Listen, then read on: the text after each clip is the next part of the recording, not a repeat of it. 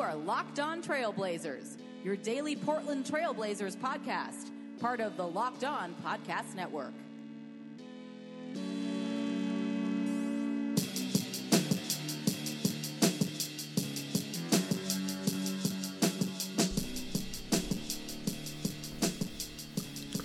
Hello and welcome to a March 5th Monday night edition of the Locked On Blazers podcast. I'm your host, Erik Garcia Gundersen, editor and writer at LeBron Wire, former Blazer beat writer at the Vancouver Columbian, and your host here of Locked On Blazers, part of the Locked On Podcast Network. Welcome back to the show. It is a Monday night. The Blazers and the Lakers just finished up, and the Blazers, who were rolling heading into this game, keep it going thanks to some more Damian Lillard magic uh, I don't know what it is about him and the second half of the season, March, April. He just decides to turn it on uh, at this time of year, and this is uh, he's been doing this since his rookie year. I, I remember uh, when I was working for Blazers.com or for Trailblazers.com. I wrote about how Dame was really kicking it into gear to win the Rookie of the Year from Anthony Davis because of how good of a March he was having and how good of a spring he was having. And that is continuing here in year six with Anthony Davis's Pelicans right behind him. And the Blazers were down double digits in the fourth quarter. They couldn't get any buckets. They couldn't do anything on the offensive end.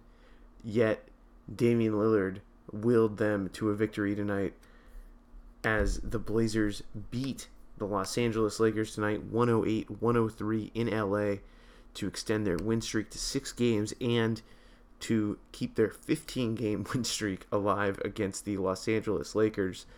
Dame, as I mentioned, was the guy 39 points in this one, six assists, five rebounds. 19 of those points come in the fourth quarter, four three pointers, a bunch of step backs. Uh, the Lakers lost him on one. I think Lonzo Ball just had a had a little bit of a lapse that sometimes you'll see from a young player that isn't quite locked in. And I thought it was funny that, that kind of the, the NBA circle of life was just kind of spinning tonight because it made me think of Dame against Kobe back in Dame's rookie year. And Lonzo showed some tonight, had a big three pointer after one of Dame's, but that was the only answer he had in this game. And Dame and the Blazers took it over, as I mentioned, 19 in the fourth for Damian Lillard. The Blazers were down 10 minutes in the final, or 10 points in the final seven minutes, excuse me, and a lot like they've done all season long. Their defense got them through some really rough times, some really tough stretches, and then Dame catches fire in the fourth quarter, and suddenly they're able to make good on all those stops. And there was one stretch in this game. I think it was in uh, the third quarter, uh, late third quarter, and and neither team could score, and it was looking like. Uh, you know, a Saturday morning pickup run where no one can make a shot and every team is running back and forth, except the Blazers, they would keep on missing shots, keep on missing shots, but they kept running back. They kept playing hard on the defensive end, and they did not just give the Lakers easy buckets when things weren't going well for them. And this is not new. This is something the Blazers have done all season long. This is something that they've hung their hat on. Their offense has come and gone this season, but their defense has been really solid, a top 10 defense all year. And actually, 538, the ESPN stats site, did a really good article on the Blazers about I mean it had a really, you know, clickbaity headline, are the Blazers for real? But ultimately it talked about the Blazers defense and that even when their defensive numbers actually slipped, they weren't giving up different types of shots. They were still giving up low value attempts, still limiting three pointers, limiting shots at the rim. And they just had some fluky luck. And I think tonight you see once again how defense can sustain you. And, and I think that that has been one of the biggest things, if not the biggest thing for the Trailblazers this season. And I think that if, if people are watching this team, or at least if, if, if you're listening to people talk about this team this season, and they don't talk about how good the defense has been, and they're talking about oh, I don't know how Dame and CJ can work. You know, they're too small, this and that. Well, I, I would say, frankly, that they're not entirely paying attention to what's going on with this team. And I think it's really been quite the season for them defensively and it, it hasn't been smoke and mirrors. This is for real. They've been playing good job, playing good defense, forcing guys into tough mid-range shots, contesting. They've kicked butt on the glass this year. They've done a really nice job rebounding the ball. And if you're not big, if you are not that long in terms of you know having, you're not Oklahoma City, you're not the Warriors, but you've got to be able to force tough shots and then get those rebounds. And you cannot let other teams get second chances. And the Blazers, for the most part, have done that this season. In fact, they've done a really good job of getting second chances themselves. And I mentioned Dame's big game and a guy that I think is really in a lot of ways representative of Portland's season. CJ obviously had some some some nice moments in the fourth quarter. He had 22 points, but Nurkic, 16 points, 16 rebounds in 29 minutes.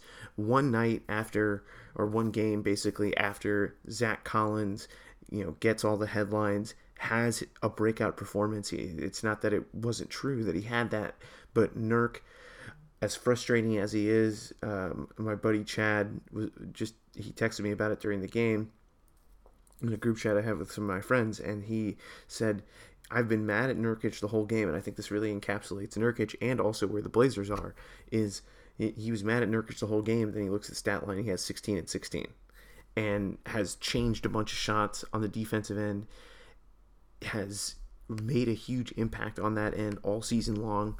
That there have been countless times from the fall until now of Nurk making those big plays on the defensive end, making game changing plays, and he did that again tonight. And as frustrating as he can be sometimes, and as frustrating as this Blazers team can be sometimes, the proof is in the pudding, and this team has managed to win games. They've played good defense, and they've delivered at times when they've needed to. And now, as we look at the standings, the Blazers have a full game up on the New Orleans Pelicans. The Blazers are 38 and 26 now, third in the Western Conference, and they're a game up on New Orleans and New Orleans is tied with San Antonio and Minnesota, with Oklahoma City right behind them. Portland has won seven straight games. The Pelicans have won eight straight games. Uh, so this Western Conference, it's it's not going to be easy, and I think that's why also you saw, as he has done for the last month, is you saw Dame Lillard with a sense of urgency, knowing the stakes, and this is something I'll, I'll never forget. I I don't now. I I know this is gonna sound contradictory from what I just said, but I'll never forget this game. It was in the second half of the season. I believe it was February or March, and it was Portland against Sacramento. And Sacramento wasn't good. This is the first year after Lamarcus left. And Lillard told me a story about how he watched the, the, the Kings the night before, and they had played a tough game, went to overtime, and he's on the group chat with Gerald Henderson and all these guys talking about we can outrun these guys, we can do this and that. And I think, you know, this isn't the same thing, but I, I think this is the type of stuff that Dame does, and eh, he's done it throughout his career. And he stays on guys, he keeps guys engaged. He's talking with them in a group chat about the next game, watching them on League Pass, and and thinking about ways to to break them down and dissect them. And I think tonight was a, a different version of that. He he saw what he had to do on the court and and willed the Blazers to victory, but. Uh, that's because he knows the stakes and i think that's why the sacramento game came up in my mind is because in that moment he knew the stakes he knew that the blazers could get a win that this was a very winnable game one on the schedule that if they didn't win it they would be incredibly disappointed with themselves. And I think one thing that Dame has really been great at during his tenure, especially as the leader of the team, is he doesn't, the Blazers don't stumble that often in games that they really should take care of business. And that I think is a testament to Dame having the guys ready every night, being engaged, and also being aware. of of the stakes, the opponent, and, and, and all of that stuff. And, and and Dame tonight really stepped up once again. And I think uh, I, I talked about this last week on the podcast, but I, you know, I was wondering what it would take for Dame to get in the MVP conversation. I think I landed on if Portland finishes third or fourth, and he continues to play this well. If Portland gets third, I mean, I don't know how you don't put him on your ballot as as, as an MVP. I think James Harden definitely deserving. I think LeBron James probably is going to get up there just with the offensive numbers that he's putting up. Uh, DeMar DeRozan, I think you can consider. But other than that, I, I mean, I think you got to put Dame in there with Anthony Davis. And, and, and, I think the Kyrie train has kind of cooled off a little bit. So uh, I, I really do think that Dame should be deserving of some votes for MVP this season, especially if Portland finishes third in the Western Conference with as tough as it is. So Dame with another big game, adding more to his resume, and again, Dame steps up and the defense keeping them afloat when things are tough. And that has been the story of the season for this Trailblazers team. Damian Lillard with a great season, but the defense, and I think Dame deserves a lot of credit for that because I think the onus has has really been on him. I, I, I didn't think that CJ was a bad defender. I thought he anticipated a lot better than Dame did. And I, I just thought he was a little bit better on the defensive end. And and Dame to me was the guy that needed to pick it up. And I think that's also him. And that's another reason why he should get some MVP love. But that's going to do it for this segment. We're going to talk more about this game, but in a different way. We're going to talk about Nurkic, his big game tonight. We just talked about Zach Collins. What if the future could include both of them. We're going to talk about that in the next segment. If your company is interested in men between the ages of 18 and 44, your company should be sponsoring this podcast. Locked On Blazers is listened to by 98% men, 80% between the ages of 18 and 44. So if you want that demographic, this is your spot. Our rates are reasonable. So email me at lockedonblazers at gmail.com to find out more. And we're going to be back in a second to talk about Nurk and Zach Collins. So, uh, the Blazers with a huge, huge win tonight against the Los Angeles Lakers, and this time it was a different big man that helped them win the game. Last night or last game on Saturday, it was Zach Collins, and tonight it was Jusuf Nurkic. And uh, the thing that I, popped into my head, I tweeted during the game, was you know why why not have both?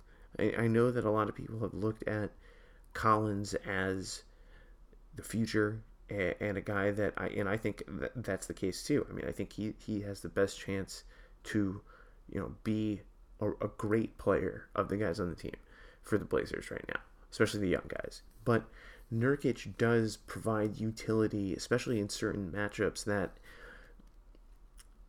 I think you still do need sometimes in the NBA. You still need a guy who can be a bruiser, who can defend, and, and, and maybe he's I think it's I think it's part of kind of the evolution of basketball is that you it's way more specialized now. And I think that Nurk is can be a specialist in his own right. And I think that Collins can also be that way. But maybe Collins is a better player, but you, you throw Nurk out there in certain matchups and uh, I I don't I don't think that you have to choose one or the other, especially with cap crunch coming here yeah, it, I mean, you look at the just the economics of the league, and guys are not going to be getting the same kind of contracts that guys were getting before. And I think I've mentioned this on the podcast before, but Brian Windhorst was talking about this when he was talking about the trade deadline and potentially Portland going after DeAndre Jordan. And one of the discussion points was, you know, do the Blazers go after DeAndre Jordan, who was going to be making $24 million, or do they try and sign Nurkic, who they could sign for less money than what Meyers Leonard is making this year. And I think that's very much possible. Leonard is making around 10 million. I could see Nurk in the 8 to 9 range if they can keep him. They have Collins under a rookie contract for at least 3 more seasons after this year. So th- they could even sign him to a 2-3 year deal and and I don't think given the current economics I, I, think that that is going to be a deal that Nurk will have to consider. And, and if you can manage to keep Ed Davis too, or if you say they'll move on from Ed Davis and they'll go Swanigan in the middle. I'm not sure, you know, what they decide to do there, but I, I do think that there's a, a scenario in which Portland could keep Nurkic and Zach Collins, and I know that Damian Lillard, a guy that should be you know considered when talking about all team matters, uh, rides for Ed Davis and and would like Ed Davis to come back. So I, I don't know what the Blazers do there. Uh, if they're able to, to get him back, but maybe there's a way they can get him back, uh, seeing as he's affected by the cap crunch as well. And it depends, you know, what Portland is willing to give them. Are they going to spend a mid-level exception on, on a new guy, or are they going to spend it on one of their guys to keep? I don't know, but but maybe they're they can manage to keep Nurk and Collins, especially if the, the cap comes back the way it is. I mean, I don't think they're going to get rid of Collins, so uh, you could have both of those guys, and I think you see tonight that it's a pretty good thing to have a bunch of guys that you can call on, especially in the front court. And Portland needs guys that can set screens, that can pass the ball, that can defend the rim. And Nurk passes the ball, sets screens, and defends the rim. Not the best scorer, not the best offensive option, though he had some nice plays tonight and has been dunking the ball a lot more, has been finishing a lot better. Jason Quick had some nice stuff on that today on Comcast for, for Comcast. And uh, I think there's room for both. And I don't think Nurk is the guy who people thought he was going to be uh, in terms of a franchise center, but he has utility still. And I don't think that I don't think that I don't think it's a it's a worthwhile exercise for the Blazers or for those of us talking about the Blazers to talk about Nurk in terms of what he was the last 20 games of last season, what he what we think he should be, and we can kind of look at what what he is, and what he is is a really good defender, a guy that gets rebounds, really rises to the occasion down the stretch of games, especially on the defensive end, and has done that over and over and over again this season, and he's a bruiser he he's a big dude, and I know he's lost some weight, but he still makes an impact. And I think, especially as Collins continues to grow uh, into his body, I I don't think it's a bad thing. I mean, one kind of thing that comes to mind, it's obviously not as good as Dwight Howard back then, but is Dwight Howard and Clint Capela that those two guys were able to be on the same team together while Capela developed into the type of guy that could be the starting center on a team. And I think you could maybe see the same type of scenario develop with Nurkic, depending on the length of the deal and the the value that he commands on the open market, which um, I you know I think it could be very beneficial to Portland given the current economics of the NBA. But that's it for my discussion on why Portland can keep Nurk and Zach Collins. Why I think it's something they should consider. Nurk uh, gonna be a free agent this year, but uh, I think really has shown his value throughout the season. And as much as anybody, I know I gave Dame a lot of credit, but I think they missed Aminu for a month. They missed their best defender for a while, which last season destroyed their season and completely tanked it. And this year, they were able to maintain a top five defense at that time. And I think Nurk deserves a lot of credit for that. And uh, he's just been spectacular. And I think he deserves a lot of credit, just like the Blazers defense. So we're going to talk about the Knicks, who are coming to town tomorrow in Portland, right after the break. So, uh, this is going to be a quick one. We're watching the game tomorrow with the New York Knicks, Blazers Knicks at the Moda Center. It's the last matchup between these two teams. The Knicks are very bad. Uh, they do not have Kristaps Porzingis, who was an All Star this season. He tore his ACL, which was was pretty brutal. Rough to see that, especially for one of the up and coming young players in the league. But no Kristaps Porzingis. It's it's a youth movement in New York, and they have some good players here and there, but ultimately not going to be too scared of of most of the guys on this team. Tim Hardaway Jr., a guy to watch for. Emmanuel Mudiay, who you remember from the Denver Nuggets, got traded to New York at the deadline, and you have guys like Frank Ntilikina, who you know, might be a good guy to match up against Damian Lillard on the defensive end. But you guys got, guys like Courtney Lee, who who, who uh, if you, you remember that Memphis series a couple of years ago, he really cooked Portland. But you know, this team is not a good team, especially without Kristaps, uh, without Porzingis. I mean, they're they're just a bunch of guys. So the Blazers welcome the Knicks to the Moda Center tomorrow. The Knicks are struggling, as I mentioned. They have 24 wins on the season. They don't have their best player, and they're just kind of a mess. They lost to the Kings last night. Uh, they really have just uh, been been awful, and they're trying Emmanuel Mudiay out at point guard. Michael Beasley might be able to get some points, and, and Trey Burke, who was on their G League team, got called up. It's just you know it's a random assortment of guys, as the Knicks tend to be in the, over the last four, few years, and it sucks that Porzingis is hurt. Enes Kanter has had some nice games against the Blazers and can rack up some stats, but uh, can be exposed on the defensive end. So uh, the Blazers facing the New York Knicks tomorrow in a back-to-back, definitely a winnable game, but uh, playing the Knicks after having to come back the way Portland did and having to travel back to Portland tonight, uh, probably going to be a little bit tougher than it would be in any other circumstance. So Portland faces the New York Knicks tomorrow. They're the Knicks, not anything really else of note other than what we talked about. No Kristaps. Tim Hardaway Jr. is going to jack up the ball a lot. Uh, Kanter is going to get a lot of shots, and, and, and that's what it's going to be. So Portland at home against a really bad Knicks team. Another opportunity for them to take care of business, and I think one that they probably will. And if they do that, they'll have 39 wins on the season with about six weeks to go, which is, or five weeks to go, I think is what we're at right now, which is pretty wild. So, um, the Blazers continue to roll third in the Western Conference. Their defense really continues and, and just has all season kept his team afloat.